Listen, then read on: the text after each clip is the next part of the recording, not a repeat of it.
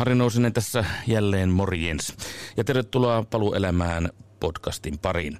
Näissä jaksoissa tähän mennessä ollaan puhuttu monista näkökulmista sen suhteen, että miten 60-vuotiaat miehet, me 60-vuotiaat miehet voitaisiin elämämme, sanotaan niitä jäljellä olevia vuosia, tehdä niistä sellaisia, että ne olisivat laadultaan hyviä. Ollaan käyty seikkoja, kuten esimerkiksi vaikkapa se, että miksi liikunta ei onnistu, tai se ei vain onnistu sen vuoksi, että esimerkiksi ei ole motivaatiota, miten motivaatio syntyy, minkälaisia motivaation lajeja on. Ollaan puhuttu sitten muun muassa alkoholista, millaisia vaikutuksia sillä on alkoholin kohtuuttomalla lotraamisella ja niin edelleen. Kuntosaliharjoittelusta ja kaikista mahdollisesta ollaan puhuttu. Mutta nyt puhutaan siitä, että sehän tiedetään, että liikunta on hyväksi, mutta entäpä sitten, jos se liikunta ei oikeastaan onnistukaan ja syynä ole se, että ei vaan huvita.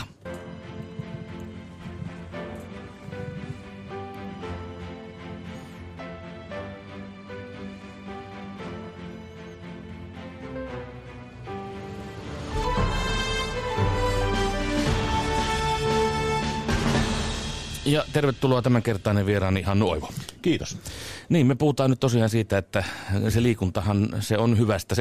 Sehän ei ole kenellekään meidän ikäiselle äijälle mikään kovin suuri yllätys, mutta entä sitten, jos se liikunta ei nyt oikein onnistu? Ja syynä ei ole se, että ei nyt vaan kertakaikkisesti huvita. Sulla on urheilijatausta, sä oot pelannut jääkiekkoa ja sitten amerikkalaista jalkapalloa. Ja tuossahan se oikeastaan on, nyt kun näin shortsikirit on tässä ollut, niin tuossahan se on oikeastaan ihan nähtävillekin, minkä takia sulta se liikunta ei oikein onnistunut. 2 erittäin vakavaa polvivammaa jenkkifuriksessa, ja oliko se Hannu sitten, että Hantte, että se oli sitten siinä?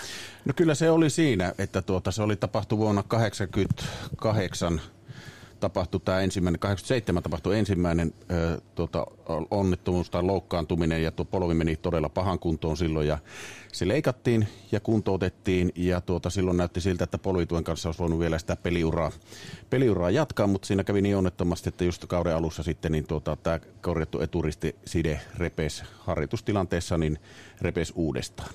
Ja silloin tapahtui 88 siis tämä.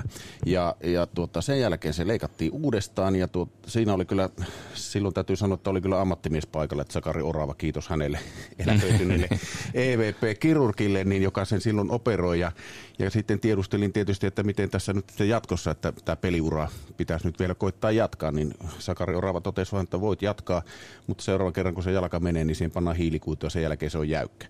Eli siinä vaiheessa piti tehdä sitten päätös siitä, että uhraako niin oman terveytensä niin tuommoisen urheilun eteen.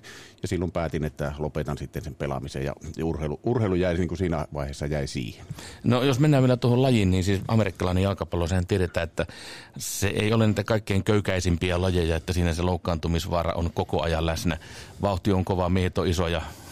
Ja kaikki on todella raisoa puuhaa, niin silloin kun nuorena miesenä sitten amerikkalaisen jalkapallon pariin ajaudut tai menit, niin miten sitä tuommoisena alle 30-vuotiaana, päälle 20-vuotiaana, niin tiedostaako sitä tällaisia asioita, että on kysymyksessä laji, jossa voi sattua mitä vaan? No kyllä se oli tiedossa ja tietysti jääkiekkotausta auttoi siihen, että jääkiekko on myöskin aika kova kontaktilaji, mutta amerikkalainen jalkapallo on ihan omaa luokkaansa. Kyllä sen silloin tiedosti ja täytyy sanoa, että kyllä oli kuntokin oli ukolla siihen aikaan semmoinen, että sen rääkin niin kuin kesti ja totta kai kaikki harjoitukset, lihaskuntoharjoitukset, kaikki tähtäisi siihen, että lihaskunto ja roppa on semmoisessa kunnossa, että se niitä tälleen kestää, mutta sanotaan, että tuommoinen harmiton taklaustilanne, jossa mullakin tapahtuu, että jalkaterä pyörähtää niskan puolelle, niin tämmöisiä ei tietysti pysty millään ennakoimaan, että semmoisia sattuu. No tietenkin siinä vaiheessa sitä ei varmaankaan tuommoisena 2-vitosena suurin piirtein, ei sitä varmaan sille ajattele, että onhan tässä vielä elettävää tätä elämää etenkin päin ja varmaan sitä jotakin pitää sitten tehdä silloin tulevaisuudessakin vai onko se niin, että sitä tavallaan sen ikäisenä elää vähän niin kuin tässä ja nyt? No kyllä se vähän näin carpe diem on ja sitten kun on niin kuin innostunut jostakin lajista ja sille antaa niin kuin kaikkensa, niin kyllä sen niin kuin tämmöiset nämä vaaratekijät ja tämmöiset, niin ei ne ole päällimmäisenä mielessä, vaan siinä on vaan se peli itsessään ja se harrastus tai se laji ja siihen uppoutuminen ja sen kiehtovuus, että ei sitä siinä iässä ajattele. Ajattele sillä tavalla, että tässä saattaisi tulla semmoinen vamma, joka vaikuttaa koko loppuelämään. No miten sitten, jos ajattelet ja muistelet niitä pelivuosia, niin mikäs verran sulla niin joukkuekavereille sattui sitten moisia vakavia juttuja? sanotaan, että näin, tämmöisiä tapahtuu, niin kuin mulle, niin näitähän tapahtuu niin kuin koko lajissa valtakunnallisesti, niin tapahtuu varmasti suunnilleen viikoittain.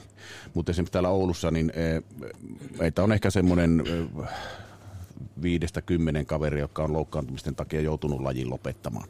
Nyt en tosi viime vuosina ole hirveän tarkkaan seurannut, mutta siihen aikaan, kun itse oli vielä aktiivisesti mukana, niin aina välillä sattui, että sanotaan, että yksi kesässä oli tämmöisiä vakavampia juttuja. Ja mennäänpä sitten siihen hetken kuluttua siihen, että mitä se sitten tarkoittaa, kun tuommoiset loukkaantumiset tulee.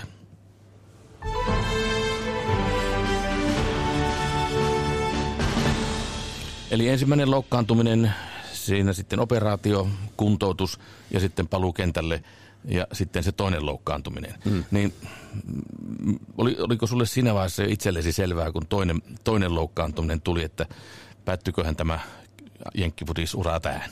Kyllä se sitten tosiaan, kun lääkäri ilmoitti, että nyt alkaa olemaan niin kuin lääketieteen keinot käytettynä näiden nivelsiteiden korjaamiseen, että sieltä otettiin tuolta takareidestä tai tuolta pakaran puolelta otettiin pitkä siivu, tehtiin siitä uusi eturistiside ja etupuolelle tehtiin myös niin omista aineista ensin ja sitten kun ne napsahti poikki, niin ne saatiin vielä kertaalleen korjattua.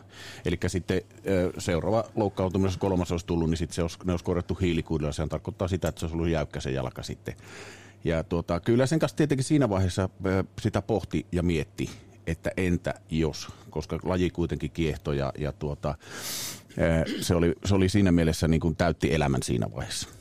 Mutta kun sitä muutama päivä sitten siinä sairaalassa makasi jalkakipsissä ja pohti sitä asiaa, niin kyllä se hyvin pian tuli sitten se ajatus siitä, että kyllä tämä tässä nyt oli ja nyt suunnataan sitten niin kuin muihin asiaan. Tosi oli sitten monta vuotta oli lajin parissa kuitenkin muissa tehtävissä, että en ollut kentällä, mutta muuten sitten lajin parissa olin mukana. No oliko sitten, jos mennään tuonne henkiselle puolelle, niin tietenkin fyysiset seikat olivat nuo, mitkä kerroitkin, että se nyt ei vaan sitten onnistunut, mutta entä sitten se henkinen puoli? Sä olit kuitenkin omistautunut lajilla ja laji kiehtoi sua ja sä olit hyvä siinä ja kaikki näytti hyvältä, niin miten sitten tavallaan se henkinen luopuminen siitä, että tämä nyt oli tässä ja kentällä ei ole enää kypäräpäissä asiaa? No se kesti huomattavasti pitempään, se täytyy sanoa, että se kesti kyllä niin kuin varmaan sen kauden. Se kausi tuntui äärettömän pitkältä siinä mielessä, kun itse päässyt kentälle, mutta muuten touhus sitten siinä joukkueen mukana. Mutta kyllä se sitten pikkuhiljaa niin kuin rupesi niin kuin helpottaa ja valkeneen se, että kyllä se tässä nyt oli. Mä aloin siinä vaiheessa olla jo lähemmäs 30 ja sehän tuommoisessa kovassa lajissa, niin se alkaa olla jo niin kuin yli 30 alkaa olemaan jo siellä niin kuin ikämiehiä. Että kyllä se tämmöistä realismi tuli tietysti vastaan hyvin pian sitten siinä. Kyllä sitä se jouhevasti pääsi sillä tosiaan pystyi luopumaan sitten siitä. Totta kai se harmitti ja painoi mieltä niin kuin pitkään. Mutta se, että sain olla lajin parissa kuitenkin monta vuotta tekemisissä lajin kanssa, niin se helpotti. No Hantte Oivo, entä semmoinen seikka, se nyt ei kuitenkaan ollut sulle ammatti, mutta voidaan ajatella, että sanotaan tänä päivänä monelle jääkiekkoilijalle Suomessa, jalkapalloilijalle Veikkausliigassa, niin ne ovat ihan oikeita töitä. Siis jos maksetaan palkkaa, jolla eletään ja eletetään kenties jopa perhekin siinä, niin siinä tapauksessa, jos joutuu sitten sen homman lopettamaan vamman takia, niin voisi kuvitella, että se henkinen romahdus voi olla vieläkin kovempi. Näin varmasti on, että ja näitähän valitettavasti on tapahtunut, että ammattiurheilijat ovat loukkaantuneet niin pahasti, että joutuvat sen lajin sitten lopettaa. Mulla se tavallaan se urheilu on minun aina sillä, että pikkupoikana pelattiin jääkiekkoa, jalkapalloa ja sitten pelattiin jääkiekkoa. Ja kun jääkiekkoura loppui sitten, niin siirryttiin jenkkifutiksen pari. Tavallaan se urheilu on ollut aina siinä elämässä niin kuin mukana. Mulle se ei tosiaankaan koskaan ollut työ, se on ollut intohimo siihen aikaan. Ja me puhutaan sitten kohta siitä, että mitäs sitten liikunnan saralla?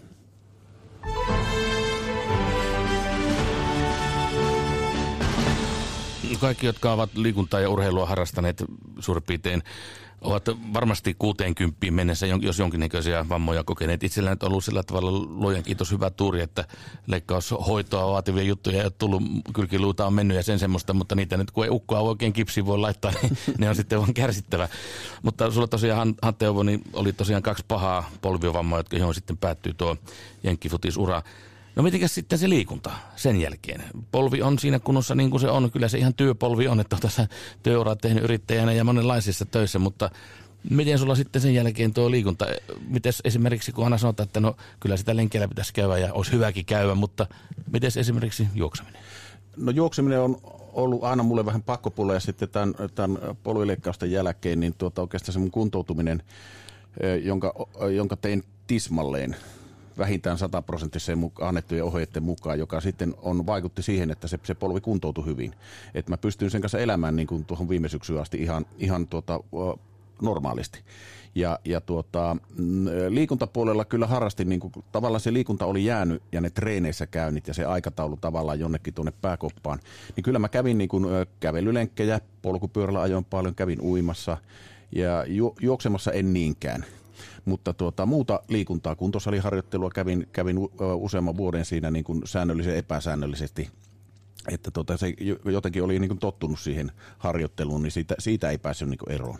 Eli se tuommoinen kuntosalihommakin, niin sehän kuului teille jenkkifutarella, se oli itsestäänselvä asia, että kyllä, pakkohan sitä habaa lisää. Kyllä joo, ja sitä oli, silloin oli intoa, ja tosiaan 2 tuommoista isoa leikkausta, isoa loukkaantumista, niin ne molemmat vaati sitten semmoisen, tavallaan se ensimmäisen loukkaantumisen jälkeen, kun se oli suunnilleen kunnossa, eihän se sitten ihan täysin kunnossa kuitenkaan ollut siinä vaiheessa, mutta siihen asti oli kuntoutettu.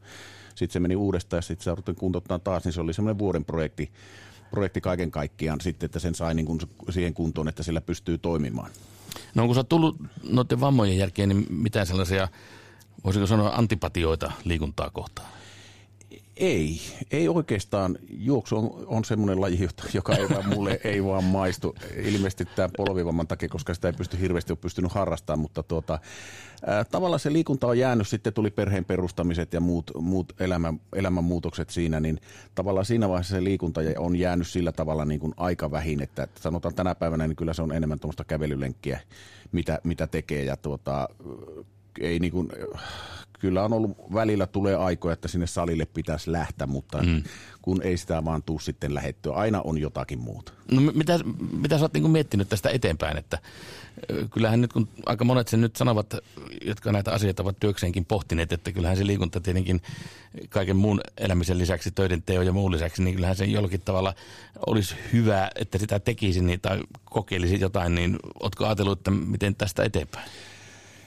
No sanotaan, että nyt tämä polvivamma johti lopulta siihen, että tähän viime syksynä sitten jalakaan laitettiin tekonivel, eli se on taas tullut niin kuin tämä kuntoutus ja tämä liikuntapuoli tullut nyt niin kuin sen takia taas niin kuin tapetille.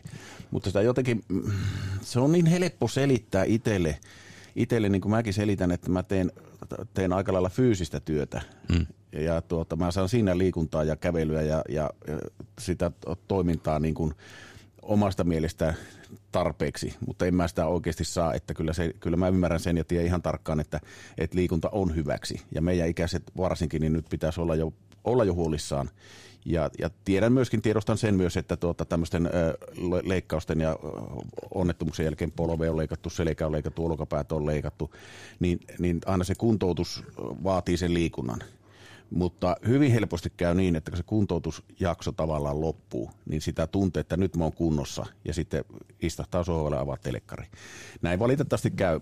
Myönnän itsekin syyllistyneeni tähän. No mitä sä sanot, Hantte, siihen, kun monet sanoo, jotka ovat pelanneet, sanotaan joukkuepelejä ihan tosissaan niin kuin sinäkin, niin, ja pitkään ja hartaasti ja ovat jättäneet sinne parhaimpansa sinne kentälle, niin monihan sanoo, että siinä tavallaan saa siitä urheilusta sitten kyllä niin kertakaikkisen kystäkyllin, että ei oikein pelkkä ajatuskin siitä, että pitäisi lähteä salille tai jonnekin leikkipolulle, niin on tuntuu jo niin kaukaiselta ja vastenmieliseltä, että muista eräänkin liigakiekkoilija, joka pelasi pitkään uran, niin sanoi, että kun hän lopetti uran, niin hän ei 3 vuoteen käynytkään jäähallilla. Se voi olla näin. Ei mulla sillä semmoista antipatiaa ole jäänyt missään vaiheessa itse urheilu eikä lajia kohtaan. Että alku oli tosiaan se, että harmitti tietysti, että oma ura päättyi siihen, että olisi voinut vielä olla mahdollisuuksia, joku voisi jatkaa sitä, mutta ei mulla semmoista, mutta ymmärrän, että varmaan voi olla tämmöinen, että pitäkää tunkkinen asenne tulee jossakin vaiheessa, että mä katson tässä sohvalla nyt telekkaria, että joka ei kuitenkaan ole se hyvä, sen kaikki tietää, myös minä tiedän. No nyt on, niin kuin tuossa kerroit hetki sitten, että nyt on polven kanssa ollaan siinä tilanteessa, että nyt siinä on sitten tekonivel, niin minkälaista se elämä sen kanssa on? Sen kanssa elämä on nyt oikeastaan äärettömän helppoa, että mulla rupesi tulemaan nimenomaan tähän leikattuun polveen rupesi tulemaan nivelrikkoa sitten, joka rupesi vaivaamaan ja sitten se jossakin vaiheessa todettiin tuossa noin vuosi sitten, 1,5 vuotta sitten, että se nivel on niin kulunut, että se on vaihdettava. Totta kai mä suostuin siihen, tiedän, että näitä on vaihdettu ja elämä paranee siitä ja mulla ainakin kävi niin, että mulla jäi ne polvikivet pois, mä kuntoutin eksakt tämän polven niin kuin ohjeet oli ja pikkusen ylikin. Ja tänä päivänä tämä polvi on, niin kuin, tämä on paremmassa kunnossa kuin tuo toinen. Että mä nyt vaan ootan, että yhtä aikaa ne on laitettu nuo polvet mulle aikanaan silloin vuonna 1962. että jos siinä käy niin auton lampujen kanssa, että ne suunnilleen yhtä aikaa palaa, niin todennäköisesti tuo toinen polvi alkaa nyt sitten kohta oireille. Mutta koitan välttää sitä ja pitää huolta siitä, että näin menisi jo vähän pidempään ton kanssa. No hyvä, kiitos tästä Hantte Oivo. Ja me jatketaan sitten Paluuelämään podcastia vielä muutamia jaksojen verran ja puhutaan sitten jälleen mielenkiintoisista asioista. Puhutaan muun muassa siitä, miten merkittävää se uni on. Harri Nousinen tässä, kiitos tästä. Kuulemiin.